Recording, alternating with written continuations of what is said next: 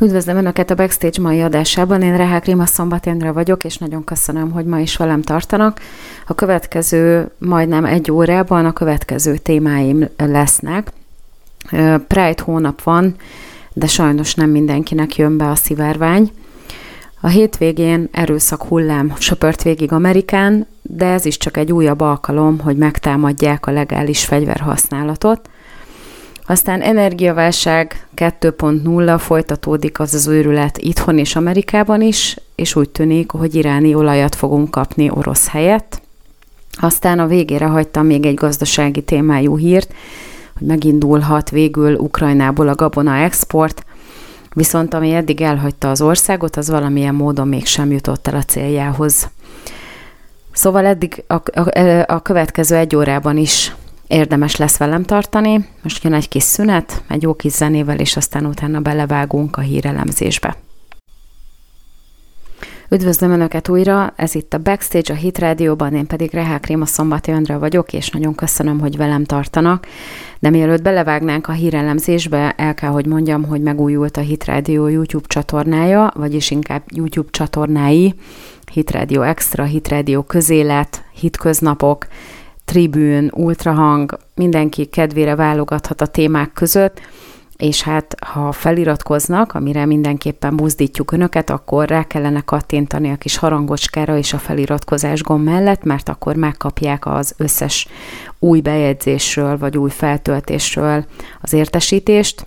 és pedig elég sok új feltöltés van, nagyon sok téma van, rengeteg jó műsort készül a Hit Rádióban, és külön ajánlom az ultrahangot, amelyen rendszeresen hallgathatják Nógrádi György elemzéseit, és nagyon sok olyan megszólaló van, aki szakértőként elemzi a napi aktuál politikai eseményeket, és hát az én műsoromnak is nem soká saját csatornája lesz, de már elérhető a Spotify-on is, a Hit Rádiónak a, a csatornáján, és meghallgatható egyébként a YouTube-on is a műsorral egy időben nagyjából kikerül a felvétel a YouTube-ra is, így nem kell feltétlenül a rádió műsorhoz alkalmazkodni, hanem meg lehet hallgatni saját tempóban is. A Spotify pedig azért jó, mert így a kocsiban is lehet hallgatni, hogyha az ember még olyan utakon jár, ami navigációt igényel. Szóval mindenképpen érdemes minden egyes csatornán követni bennünket, ez nekünk is segít, és egyre kényelmesebb lesz ezeket a műsorokat újra hallgatni. Szóval, ahogy ígértem, Pride hónap, erről mindenféleképpen szót kell ért, e, ejteni, mert uh, ugye minden irányból kapjuk ezeket a dolgokat, rengeteg hír van, és hát úgy tűnik, hogy ezért ellenállás is jócskán akad ebben a témában. Ugye ez korábban a meleg büszkeség ö, hónapja volt, de most már ez ugye LMBTQ, ö, tehát mindenféle ö, szodomában alkalmazott, ö, nem kifejezetten természetes szexuális irányultság beletartozik ebbe. Ö, nem csak a melegek, tehát nem csak azok, akik a saját nemükhöz vonzódnak, hanem a transzneműek és mindenki más, aki egyébként ebbe a queer kategóriába tartozik, ami egy nehezen behatárolható dolog. És hát ez egy eléggé feltűnő téma, bár nem egy nagy létszámú társadalmi réteget fed le, viszont el kell mondani, hogy az ő hangjuk a leghangosabb, tehát inkább hangosan kiabálnak, mint sem sokan vannak, de ettől függetlenül eléggé meghatároz nagyon sok irányból mindent, az, hogy mi a véleményük, vagy hogy igazából megbántva érzik-e magukat, vagy nem. És ugye amiről beszélni szerettem volna, elsősorban ugye az amerikai hadsereg például, ott mindenki igyekszik természetesen az amerikai hadsereg is politikailag korrektül hozzáállni ehhez a dologhoz, annak ellenére, hogy azért ez egy olyan kérdés, ami élethalál kérdése is lehet akár a harctéren, mert aki egy ilyen diszfóriában szenved, mert akárhogy is megpróbálják mindenhogy ránk erőszakolni, hogy ez egy természetes dolog, és ugye Isten teljesen skizofrén, mert össze-vissza variálja az emberek agyába a dolgokat, holott egyfajta testbe kerülnek be, és ugye nem abba valók, meg inkább madarak, meg macskák, meg sárkány, meg ki tudja micsoda, tehát úgy tűnik, hogy, hogy szerencsétlenek egyszerűen mindannyian rossz testbe születtek, de ettől függetlenül szerintem ez még mindig, ahogyan ez korábban rendesen be is volt kategorizálva, egy ment probléma, és ezt igazából kezelni kellene, meg segíteni kellene, hogy valahogy ki tudjanak jönni belőle, nem pedig erősíteni, de ugye ettől függetlenül politikai korrektség jegyében az amerikai hadsereg, legalábbis most a tengerészgyalogság kicsit magára vonta a figyelmet, mert kiraktak a Twitterre egy olyan képet, ami egy sisakot ábrázolt, szivárvány színű töltények voltak ráerősítve, és ugye arról van szó, hogy természetesen mindenkinek a méltóságát tiszteletben kell tartani, és hogy ezeket az embereket támogatóan kell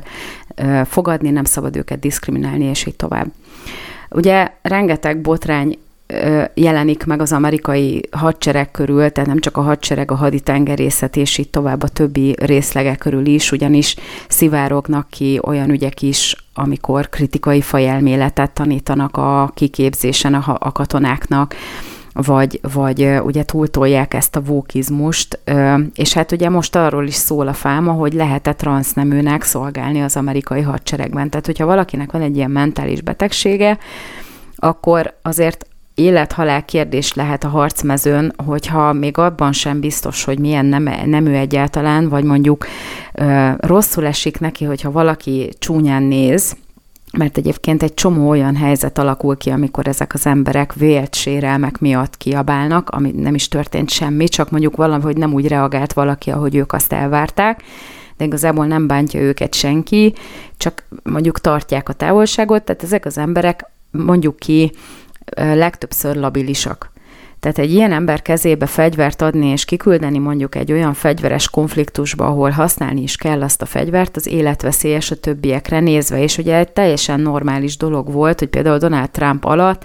betiltották ezt az egészet, és lényegében szolgálhatott valaki, aki transznemű akkor, hogyha nem volt ö, diagnosztizálva nála ez a diszfória, és hajlandó volt a saját neme szerint tehát a, a, a születési fizikai neme szerint szolgálni.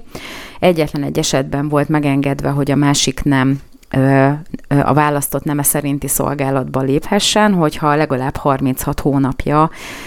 már túl volt a kezelésen, és stabilan megmaradt ebben a, ebben a hiszemben, vagy tudatban, hogy ő a másik nemhez tartozik, ami ugye valószínűleg azért volt 36 hónapra belőve, mert hogy nem annyira sűrűn fordul ez elő. Tehát 2021-ig ez volt a, az a amerikai hadseregnek a hivatalos álláspontja. Biden beiktatásakor természetesen azonnal megígérte, hogy ezt mind visszacsináljuk, mert ugye amit Trump csinált, az minden hülyeség volt. Viszont hála Istennek egyelőre még nem sikerült idáig eljutni. Ugye a sok uh, újonnan kirobbantott háború, meg az afganisztáni kivonulás, meg a ilyen-olyan hadüzenetek burkolt, nem burkolt között nem annyira foglalkoztak ezzel a haderőreformmal. Most ezt direkt sarkítom ki, mert természetesen ez nem haderőreform. Meg egyébként már az én véleményem szerint a nők jelenléte is eléggé kérdéses sokszor a hadseregben, mert hogy mentálisan teljesen más, hogy vannak felépítve, meg, meg érzelmileg, mint a férfiak, és sok szempontból nem alkalmasak bizonyos szerepekre emiatt. Van nyilván kivétel, de azért azok, azok elég kevesen vannak. Szóval már itt ez is egy kérdés, és nem hogy az, aki egyébként teljesen bizonytalan a saját nem identitását illetően is, aminek ugye fizikailag látható jelei vannak. Tehát ez azért egy elég, elég nagy probléma.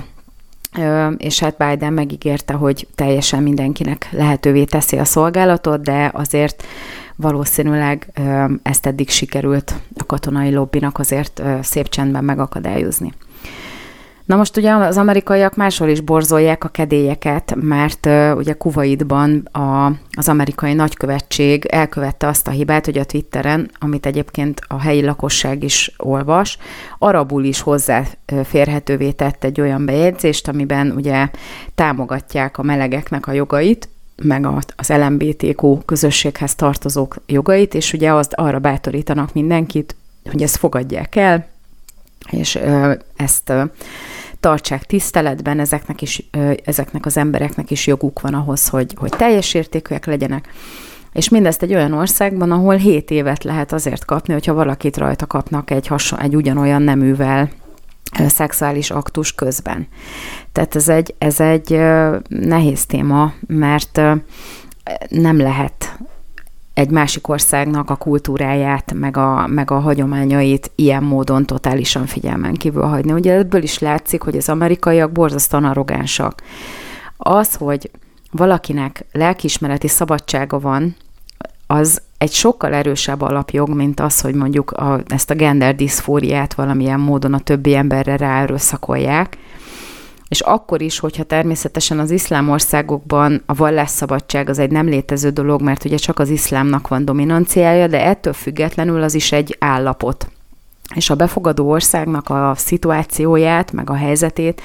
azt egy diplomatának a legmesszebb menőkig ö, támogatni, vagy nem támogatni, hanem legalábbis figyel, figyelembe venni kell, és az azt jelenti, hogy nem lehet ész nélkül össze-vissza mindenfélét kiposztolni egy arab országban, vagy egy, egy muzulmán országban a Twitterre, mert abból problémák lehetnek. És ugye most arra, arról beszélnek, a kuvaitiak, hogy az amerikaiak megsértették a diplomáciai egyezményeket, mert hogy ez egyébként egy a hatályban levő, az országban hatályban levő törvényeket nem, nem követi, meg nem tartja tiszteletben ez a bejegyzés. És ugye ebből is látszik, hogy, hogy szóval Amerika azt hiszi, erről fogok majd egy további blogban is beszélni, azt hiszi Amerika, hogy mindent lehet neki. És hogy mindenki más fogja be, csinálják, amit, amit mond ő, és az, hogy nekünk van-e saját véleményünk, az nem, fog, az nem érdekli őket, mert nekik van igazuk. És ez az arrogancia, ez nagyon sok helyen nem jön ki jól. Ugye ott van például Amerikában is azért az a szűk réteg, aki megpróbál ellenállni ennek. Ugye most a Pride hónapon belül minden egyes sporteseményen természetesen, vagy szivárványszínű mezbe, vagy valami logóval ellátott karszalaggal, vagy, vagy akár csak a logóval kell kimenni a, a, a a, a meccsre, és akkor úgy kell játszani, mert hogy ezt mutatni kell, hogy mi hogy szeretjük ezt a társaságot. De közben ott vannak emberek, akiknek a lelkismereti szabadsága tiltja ezt, mert például egy keresztény alapvetően ö, ezt bűnnek tartja. És teljesen máshogy gondolkodik róla, vagy egy muzulmán például, teljesen ebben egy platformon van a kereszténysége, és ugye hála Istennek vannak azért olyanok, akik ezt megtagadják. Tehát például a Tampa Bay baseball csapat egyik másik játékosa megtagadja ezt, vagy megtagadta ezt vallási okokból, ugyanis a, a Chicago White Sox elleni mérkőzésre kellett volna, hogy ilyen logóval ellátott mezben menjenek ki, de erre nem voltak hajlandók. És ugye az a baj, hogy retorziók érik ezeket a, ezeket a játékosokat. Ugye hallottunk olyanról, akit elbocsátottak, futball ö, játékost is, és ugye most például ennek volt a, a magyar-angol válogatott, barátságos válogatott mérkőzésen is apropója, mert ott is volt olyan játékos, akinek muszáj volt felvenni ezt a, annak ellenére, hogy, hogy ugye vallási okokból megpróbálta ezt az egészet elkerülni, de mégis rákényszerítették. És akkor ugye ide jönnek Magyarországra, ott van 30 ezer gyerek a, a lelátón, ugye 14 éven aluli gyerek, és ö, ezek a játékosok ugye ahelyett, hogy a focival foglalkoznának, meg azzal, hogy megszerettessék ezekkel a gyerekekkel még jobban a futballt, akik ugye örülnek neki, hogy látnak egy ö, nyilvánvalóan elvárhatóan magas szintű meccset, és letérdelnek ami ugye a Black Lives Matter, meg a, meg a fehér felsőbbrendűségnek a behódolása ugye a feketékkel, meg a rasszizmus elleni küzdelemmel szemben. Ugye ez is csak egy ilyen katyvasz, amit most elmondtam, mert a Black Lives Matter az nem a rasszizmus elleni küzdelem. És az, hogy letérdelnek az angol játékosok egy magyarországi meccsen, az egyértelmű üzenet. És akkor utána ugye természetesen fújolnak a gyerekek, mert nálunk azért még előfordul egy-két normális szülő, aki erről vagy felvilágosítja a gyerekét, vagy pedig ö, ö, úgymond a gyereknek már tizenéves korában van erről saját véleménye, és akkor e, e, utána arról cikkeznek, hogy ez egy büntetés, mert hogy ugye, ez, meg hogy ki, a, a fut, futball szurkoló futball szurkolókkal kapcsolatos UEFA rendeleteket Magyarország ezzel lényegében kiátszotta, mert hogy nem felnőtt szurkolók voltak ott, hanem gyerekek, amire ugye nem vonatkozik a tiltás. De azért gondoljunk vissza, hogyha a magyar szurkolók, úgymond ez a sok gyerek bünteti az angol válogatottat, és azért, kap, azért kaptak ki számunkra nagyon örvendetes módon, nem azért, mert nem jól játszottak, hanem azért, mert hogy ugye itt mindenki fújolt, meg hogy ez egy ilyen rasszista megnyilvánulás volt a magyar gyerekek részéről, jó sok felnőtt is volt velük, tehát az egész megint mosdatják a szerecsen, de közben nem azzal foglalkoztak, amiért ide jöttek, hogy legyen egy jó színvonalú, kiváló foci meccs, és hozzák a papírformát, amit 1962 óta minden egyes találkozón sikerült, szóval ez, ez most azért egy történelmi meccs volt, mert, mert ugye legyőztük őket büntető gól, góllal, ami természetesen kifogásolható, tehát nem volt szabályos büntető természetesen, de tehát az én számomra ez egyébként egy jó reménységre ad okot, hogy, hogy van egy csomó gyerek, akiket egy előre nem sikerült ezzel a vókizmussal megfertőzni. És aki talán minél nagyobb lesz, annál jobban megérti, hogy ezek a dolgok, ezek, ezek ideológiai kérdések, és nincs olyan, hogy valaki rossz testbe születik, hanem olyan van, hogy valakinek mentálisan problémái vannak, vagy van egy hajlama, amin nem tud uralkodni, és ezt ez, ezen segíteni kell, és nyilván nem lehet őket kiközösíteni, de nem azzal kell segíteni, hogy akkor én erre rámondjam, hogy ez milyen szuper. Mert egyébként az én lelkismeretem szerint ez a dolog az egyik része betegség, a másik része, amikor már megélik ezt a választott életformát, az pedig bűn. De ehhez is, hogy ezt az ember kimondja, ehhez is óriási bátorság kell. Hála Istennek nálunk még büntetlenül ki lehet ezt mondani, és a muszlimok sem fogják valószínűleg hagyni magukat, arra pedig reménykedünk abban, reménykedünk, hogy az amerikai keresztények előbb-utóbb felveszik a kesztyűt, és végre kiállnak a saját hitükért, ahogyan az egyébként feladat is volna. Most következik egy kis szünet, és aztán utána beszélek még amerikai témákról. Üdvözlöm Önöket újra, ez itt a Backstage, én pedig Rehák Rima Szombati Andra vagyok, és ahogy ígértem, beszélek egy keveset arról, hogy ö, ugye újabb erőszak hullám söpört végig a hétvégén Amerikán, és ez ugye a mi számunkra annyira nem lenne érdekes, ö, abban az értelemben viszont az, hogy ezeket a fegyveres támadásokat ezeket fel fogják valószínűleg arra használni, hogy a legális fegyverviseléssel szemben újabb támadásokat indítsanak. Ugye az történt, hogy tehát van egy kategória, ami tömeg, tehát a tömeglövöldözés Amerikában egy olyan esemény, ahol legalább négy embert meglőnek, akik ö, megsebesülnek vagy meghalnak. És ugye ilyenből az elmúlt hétvégén 14 történt, az egész országban elszórtan, tehát egy, egy-két napon belül összesen. És ugye most én nem fogom felsorolni, hogy ezekben hányan sérültek meg, és kik és hol. Ezt nyugodtan el lehet olvasni az amerikai, például a Fox News-nak a, a weboldalán, megvannak ezek a, ezek a források itt nevezve, meg, meg lehet látni a részleteket. Ugye a mi számunkra nem ez az érdekes ebben hanem az, hogy ugye minden egyes ilyen tömeg, tömeg lövöldözés után felmerül a téma hogy akkor be kellene tiltani a fegyverviselést teljes egészében Amerikában. Nálunk egy kicsit más a helyzet, mert itt nincsenek meg a hagyománya, és itt borzasztó nehéz egyébként legálisan fegyverviselési engedélyhez jutni Magyarországon, akkor is, ha erre van törvényes lehetősége valakinek, nagyon-nagyon indokolt esetben kapja meg csak az engedélyt, tehát a hatóságok hihetetlenül szigorúak ebben a témában, de nálunk ugye más a hagyomány ebben a, ebben a kérdésben. Amerikában szinte a legelső pillanattól kezdve magánszemélyek is viselnek fegyvert, saját védelmükkel, védelmük és, és tehát a saját védelmük miatt, és azért, hogy ha mondjuk egy politikai rendszer túlságosan ö, diktatórikussá válik, akkor a polgároknak legyen a kezükben olyan eszköz, amit nem kontrollál az állam, amivel le tudják váltani hogyha túlságosan diktatórikussá válik. Mert ugye azt tudjuk, hogy azért egy diktatúra általában úgy alakul ki, hogy a demokratikus államberendezkedésnek az eszközeit használja fel, hogy hatalomra kerülhessen. Ezt láttuk Adolf Hitlernél is, ugye Lukasenko is minden évben eljátsza, a, vagy minden választáson eljátsza a nagy demokráciát, de lényegében ezek diktatúrák. Ö, és vagy hát Adolf Hitler náci Németországa az egy diktatúra volt. Na és ezt ugye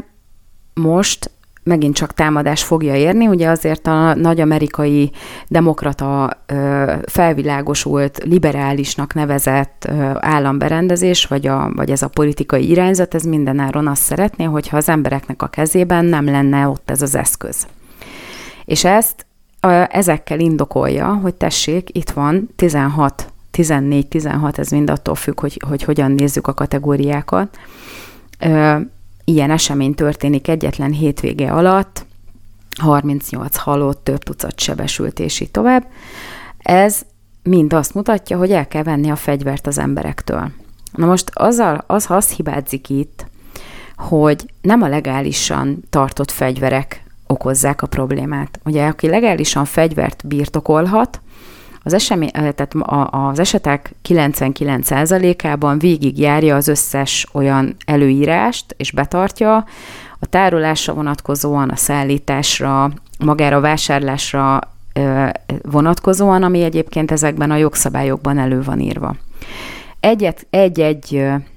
esetben átcsúsznak emberek ezen a rostán, ami ugye a rendszer hibájából adódik, ez nem az a probléma ezzel, hogy az emberek kiátszák, hanem rossz a rendszer. Ugyanis úgy lehet, tehát bemegy az ember egy, egy boltba, ahol fegyvereket lehet vásárolni, vagy lőszert, és akkor kiválasztja azt, amit szeretne, és akkor a boltos, vagy az eladó elindítja a background checket, tehát egy ilyen háttérben elvégzett ellenőrzési folyamat indul meg. Viszont például, hogyha valaki a, a katonaságból mondjuk egy ilyen posztraumás stressz miatt leszerel, és mondjuk ott benne van a, az aktájában, hogy nem viselhet fegyvert, ezt a boltos nem biztos, hogy látja, ő ugyanis csak korlátozottan fér hozzá azoknak a hatóságoknak az adatbázisához, amelyek ezekkel a dolgokkal úgymond ellátják az embereknek az aktáját, vagy ahol ezek tárolásra kerülnek. Tehát ugye a boltos akkor adhat el valakinek fegyvert, hogyha nincsenek korlátozó bejegyzések az aktájában, azokban az adatbázisokban, amikhez hozzáfér. Viszont ezek az adatbázisok egymással nincsenek átfedésben. Magyarul lehet, hogy az FBI-nál nincsen benne ez a kitétel, a katonaságnál meg benne van, akkor ö, nagy valószínűséggel meg tudja venni a fegyvert legálisan, mert a boltos az nem látja a katonaságnak a, a szigorúan titkos adatbázisát. De nincsen egy köztes felület, ahol mondjuk ezeket az információkat, ami ugye problémát okozhat, áttovábbítják egy közös adatbázisba, amit lát mindenki, mert ugye nem kell minden adatot áttovábbítani, csak azt, akinél probléma van. És akkor ezt meg lehetne akadályozni, de mivel ezek a rendszerek egymással nem kommunikálnak, így persze kaphat valaki úgy fegyvert, hogy utólag kiderül, hogy természetesen a katonaságból is azért küldték el, mert hogy nem tudta kontrollálni mondjuk a, az indulatait, vagy, vagy túl agresszív, vagy, vagy valami hasonló. És ugye a legtöbbször a polgárok azok a saját védelmük érdekében, meg a, meg a, a saját tulajdonuk védelme, védelme érdekében tartanak fegyvert otthon.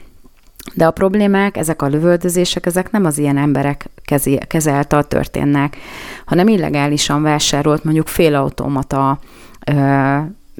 gépfegyverek, tehát ilyen assault rifle-nek hívják ezt angolul,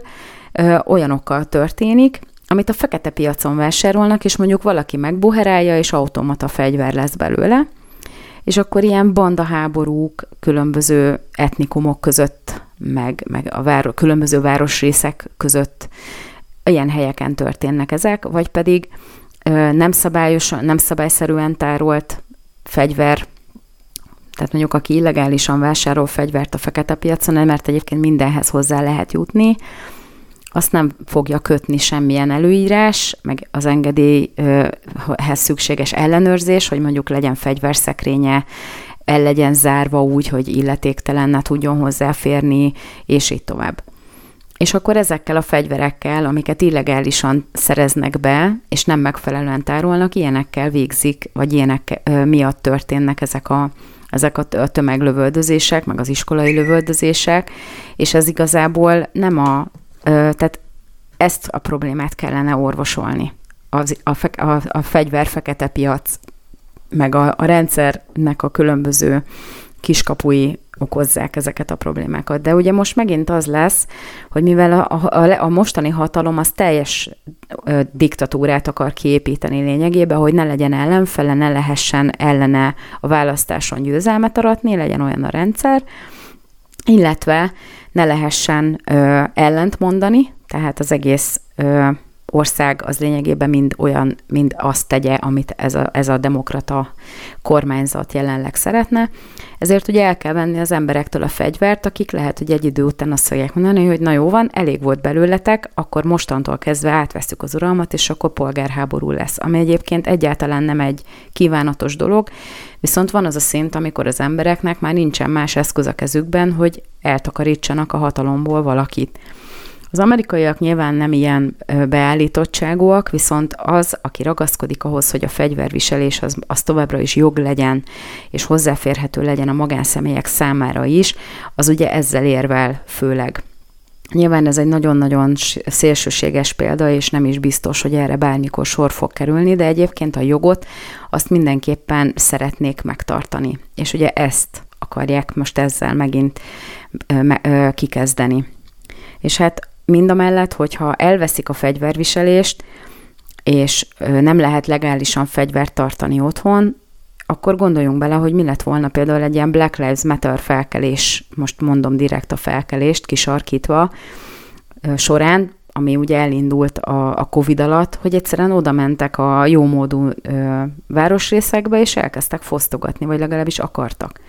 És hogyha nincsen az embernek eszköze arra, hogy megvédje saját magát, a hatalom pedig, ugye a kormányzat, az bátorította őket, hogy persze nem történt szabálysértés, semmi gond. Lehet kint üvöltözni,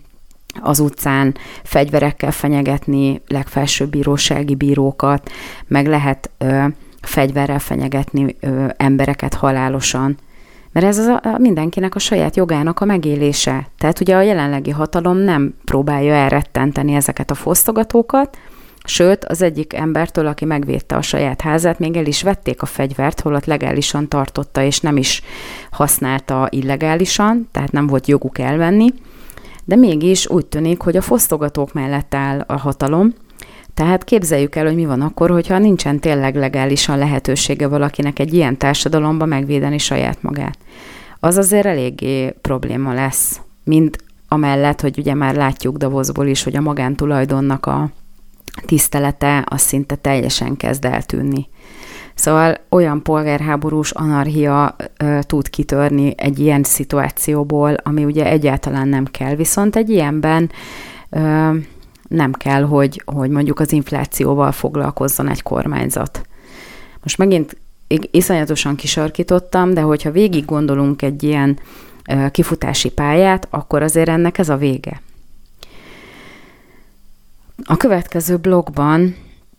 energiaválsággal fogunk foglalkozni. Most jön egy kis zene, és aztán utána folytatjuk. Üdvözlöm Önöket újra, ez itt a Backstage-en, Rehák Rima Szombati Andra vagyok, és ha lemaradtak volna a műsor első feléről, akkor ezt az adást szerdán délután három órakor a Hit Radio megismétli, Egyébként pedig, ahogy mondtam a műsor elején, a Spotify-on és a YouTube-on is meghallgatható lesz rövidesen illetve ha minden jól megy, akkor a YouTube-on egy időben kerül ki a műsor a rádióban a, a leadással. Viszont, hogyha visszatérünk a komoly témákra, akkor egy kicsit nyilván kell beszélni az energiaválságról, ami egyáltalán nem pozitív irányba mozdul el, mert ugyanis most történt egy olyan ö, esemény, hogy ö, Amerika hozzájárult, hogy az embargó ellenére, vagy a szankciók ellenére Venezuelából vásárolhat két európai olajtársaság olajat. Ugye az olasz és a spanyol olajtársaságok, az Eni és a Repsol vásárolhat Venezuelától olajat, annak ellenére, hogy ugye Trump idején a maximális nyomásgyakorlás keretében elvették ezt a jogot Venezuelától, tehát nem lehetett tőle legálisan vásárolni, és hát nyilván csak a kínaiak voltak hajlandók erre, vagyis ők nem foglalkoztak egyedül ezzel a tilalommal, akik ugye jelenleg azért az orosz olajat is eléggé nagy tételben vásárolják, meg Irántól is vásárolnak olajat, tehát a kínaiakat egyáltalán nem érdekli ez, de a világ többi részének Amerika dirigál. És most ugye ennek a két olajtársaságnak megengedték, hogy akkor mégiscsak vásároljanak az orosz olaj helyett Venezuelától aranyárban nyersolajat. Ez ugye több szempontból is aggályos, ugyanis ö, a szakértők szerint Venezuela ö, olyan szinten nem, hát nem könnyen feldolgozható olajat árul, hogy azt be kell keverni egy másikkal. És ugye iráni olajjal keverik állítólag a venezuelai olajat, ami azt jelenti, hogy most az olaszok meg a spanyolok aranyárban meg fogják vásárolni a tankereken átszállított venezuelai olajat, ami, ami iráni olajjal van keverve. Tehát az orosz olaj helyett, ami ugye egy teljesen normál, alapvetően jó minőségű nyersolaj, meg ugye az infrastruktúra fel van erre készülve, meg ezzel tud lényegében termelni, ezt most úgy kell kiváltani, hogy egy szélsőséges iszlám rezsimtől vásárolt olajjal kevert, szélsőségesen kommunista rezsimtől vásárolt olajjal fogjuk, vagy fogják ezt, ezt kiváltani. Tehát, és mindezt többszörös áron. Szóval mondja meg nekem valaki, hogy miért jó ez, akár Olaszországnak, akár Spanyolországnak. És ráadásul a másik az, hogy, hogy ö, voltak megjegyzések például a Facebookon, hogy ahogy az ember olvassa ezt, hogy Amerika megengedte egy spanyol olajtársaságnak, meg egy olasz olajtársaságnak, meg az Európai Uniónak ezt, meg azt, hogy kicsoda Amerika. Tehát kb. olyan érzése van az embernek, mint amikor a Szovjetunióban fölülről valamit meg lehetett csinálni, és ugye külön folyamodni kellett a kérelemmel valakihez, hogy meg lehessen ezt vagy azt lépni, hogy Amerika kicsoda, tehát körülbelül ugyanolyan birodalmi, birodalmi beállítás van, mint annak idején a Szovjetunióval volt, és dirigálnak az amerikaiak. És hát nekünk ugye létkérdés, hogy orosz, orosz olajat vásároljunk, erre vagyunk berendezkedve, meg ez, ez jön körülöttünk a, a, a csővezetéken, és hát ez egy róka fogta csuka, hogyha nekünk is tankerekkel kell majd vásárolni az olajat, mert vagy tankerekről, ami ráadásul nem is képes annyit szállítani, amennyire szükségünk van. Tehát mellette viszont ugye persze tolják ezt, hogy akkor legyenek megújuló energiaforrások. És nem lehet megújuló energiaforrásokat alkalmazni. Tehát ugye most kijött az is, hogy az Európai Unió hogyan szeretné, milyen akciótervvel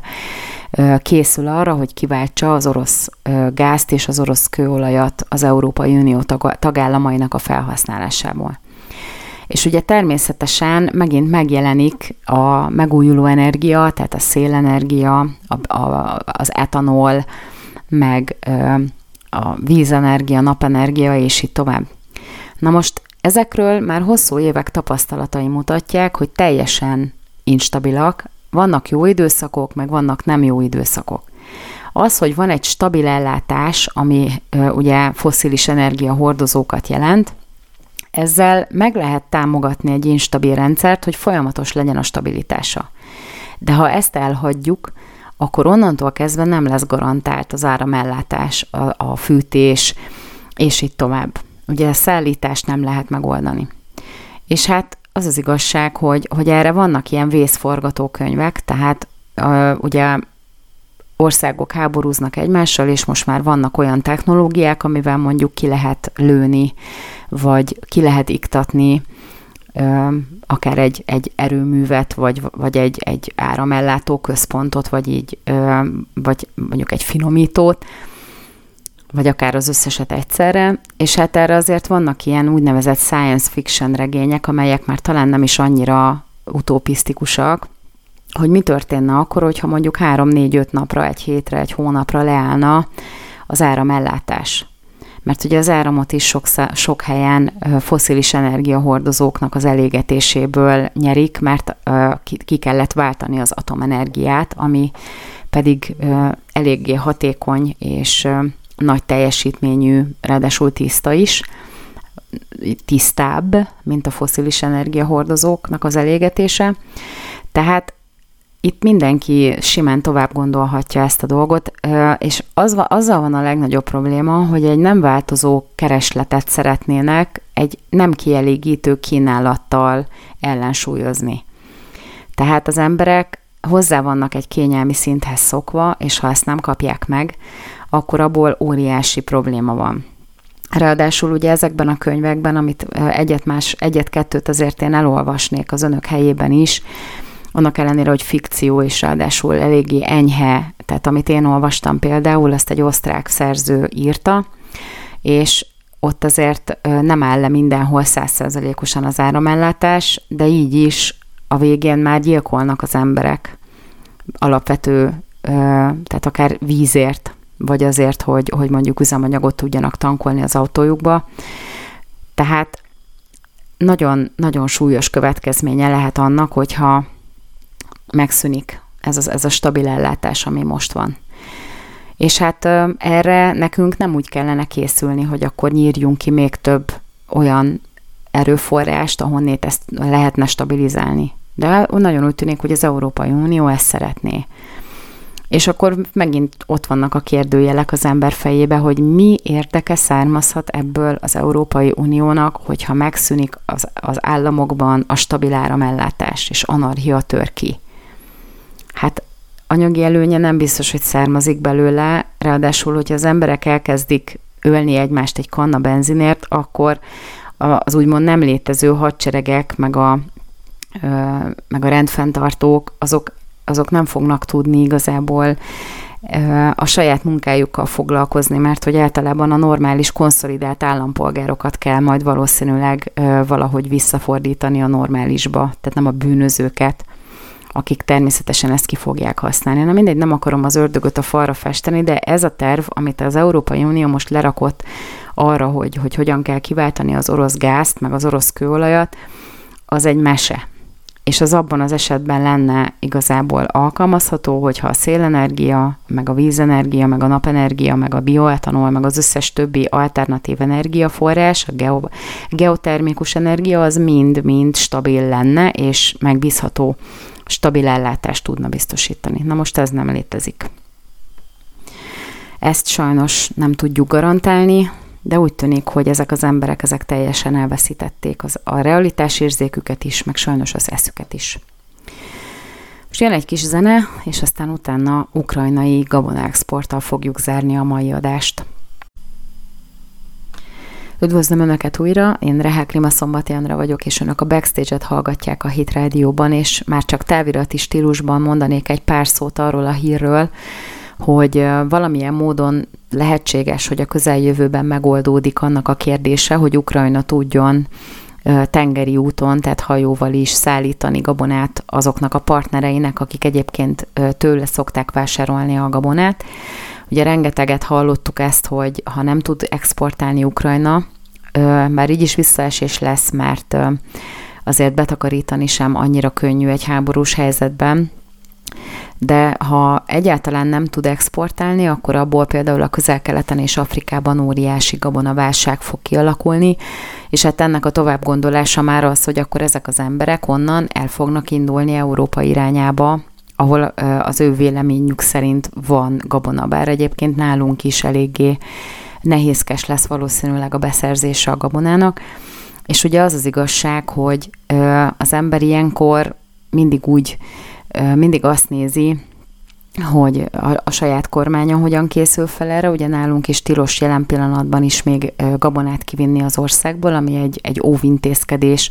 arra az esetre, hogy ha nem tudunk szerezni, tehát hogyha, mert ugye nekünk is általában ez úgy működik, hogy mondjuk a takarmány minőségű vagy rosszabb minőségű gabonát azt messzebbre, olyan helyre exportálják, ami nem feltétlenül, tehát ahol egyáltalán nem lehet hozzáférni, illetve nyilván mivel takarmány, ezt ezzel letetik az állatokat, és a jó minőségű gabonát, azt egy részét, tehát vagy, vagy nagyon jó áron eladják, és akkor hozunk be külföldről olcsóbban, vagy akár drágábban, vagy pedig itt felhasználják Magyarországon. És hát ugye most ennek általában az, az a, a mozgatója, hogy a, az árutősdén hogyan lehet játszani a gabona mennyiségekkel, a minőséggel, az árfolyamokkal, és így tovább. Tehát ezekre általában előre megkötik a szerződéseket, előre megvannak ezek a ezek a szerződések, és akkor ez alapján ö, manipulálják, vagy ez alapján változik a világpiaci ára a gabonának, és most ugye nálunk tilos exportálni, tehát azok, akik termelnek, vagy azok, akik egyébként nem termelnek, hanem mondjuk összegyűjtik ezt a, ezt a megtermelt, learatott gabonát, és aztán különböző tárolókapacitásokból a világpiaci ár alapján manipuláltan sakkoznak, hogy akkor mit hova kell eladni, vagy pedig betárolni, és így tovább. Tehát itt ez, erre most nincs lehetőség Magyarországon. Viszont Ukrajna alapvetően tehát létében függ attól, hogy ezek a bevételek ezek befolyjanak hozzá, és a, azok az országok, akik pedig vásárolnak tőle, azoknak meg az ellátása függettől, hogy legyen gabona, hogy, hogy azért azt a minimális, vagy azt a szintet, amit, amit egyébként, amihez hozzá vannak szokva, azt lehessen ö, tartani. És hát most úgy, úgy tűnik, hogy talán az ENSZ hát most az ensz tárgyalnak a, az ukránok, és úgy néz ki, hogy a törökök meg fogják oldani, hogy kiengedik majd, tehát létrehoznak egy folyosót, amin ki fogják engedni az ogyesszai kikötőből ezeket a, ezeket a szállítmányokat, és aztán utána a nemzetközi felségvizekről pedig orosz, az orosz flotta fogja kísérni ezeket a, ezeket a, a, a szállítóhajókat ami ugye megint csak egy elég nagy kérdés, hogy ehhez mit fognak szólni az ukránok, de legalább már ugye ez a kényszerpálya, ez kikényszerítette azt, hogy, hogy beszélnek a kérdésről. És hát ez összességében ugye azzal is együtt jár, hogy lehetséges, hogy el lehet majd kerülni a, a válságot, vagy legalábbis mérsékelni lehet, és tehát ugye egyébként pedig beláthatatlan következményei vannak ennek ha megindulnak a migránsok, vagy, vagy mondjuk éhínség tör ki, az is borzasztó, hogy, hogyha ha tömegével pusztulnak el az emberek azért, mert két nagy hatalom manipulálja egymás között a, az érdekszférában létező országokat. Már így is mi is érezzük a saját bőrünkön, ugye nem csak, nem csak az élelmiszeripar, az építőipar is érzi, hogy nagyon sok termék nem érkezik meg Ukrajnából, ami egyébként onnan érkezett, és ugye rá vannak ö, erre építve bizonyos termékek, amelyeket mondjuk így gyártanak, vagy akár készen jönnek be az országba, és ezeket felhasználja az építőipar. Tehát e, igazából egész iparágak dőlhetnek be miatt a, miatt a háború miatt, vagyis a gazdasági hatásai miatt. Szóval mindenkinek az lenne az érdeke, hogy minél gyorsabban vége legyen, de ehhez képest megint csak azt lehet hallani, hogy, hogy tovább szállítják a nehéz fegyverzetet, most már Anglia is szállít nehéz fegyverzetet Ukrajnának, és, és arról beszélnek Davosban, hogy esélye van Ukrajnának győ, a győzelemre. De egyébként nem lenne jó a győzelem, és nem lenne jó a vereség sem, szóval valahogy megállapodás kellene ennek a végére. Én ajánlom egyébként a Hit Rádióban német Sándorral, a német Sándorral készült pünkösdi beszélgetést, ebben a kérdésben, ugyanis hogyha ha a politikai témákkal kapcsolatos válaszait meghallgatják, azok, azok kifejezetten érdekesek ebből a szempontból, és, és, ugyan, és nagyon elgondolkodtatóak, hogy milyen arrogánsak az ukrán politikusok például, és hogy ezt a, az Európai Uniós politikusoknak is figyelembe kellene venni, hogy egyébként nem biztos, hogy az a jó, hogyha győzelemre segítik ezt a, ezt a garnitúrát. Minden esetre nagyon örülnénk neki, hogyha lezárulna, és végre ö, visszatérhetnénk bizonyos szinten a már nem létező normális kerékvágásba. Minden esetre most talán úgy tűnik, hogy sikerül megállapodni, reméljük, hogy ezt tényleg tető alá is fogják hozni, mindenki hozzájárul, és akkor megindulhat a gabona export, késve ugyan, de legalább valamilyen mértékben. Én nagyon köszönöm, hogy velem töltötték ezt az elmúlt egy órát, nagyon hálásak vagyunk a Hit Rádióban, hogy hallgatnak bennünket, és támogatnak minket. Köszönöm én is, hogy, hogy meghallgatnak, a kommenteket is, és a mai napra még további jó rádiózást, és nagyon szép estét kívánok Önöknek a viszonthallásra.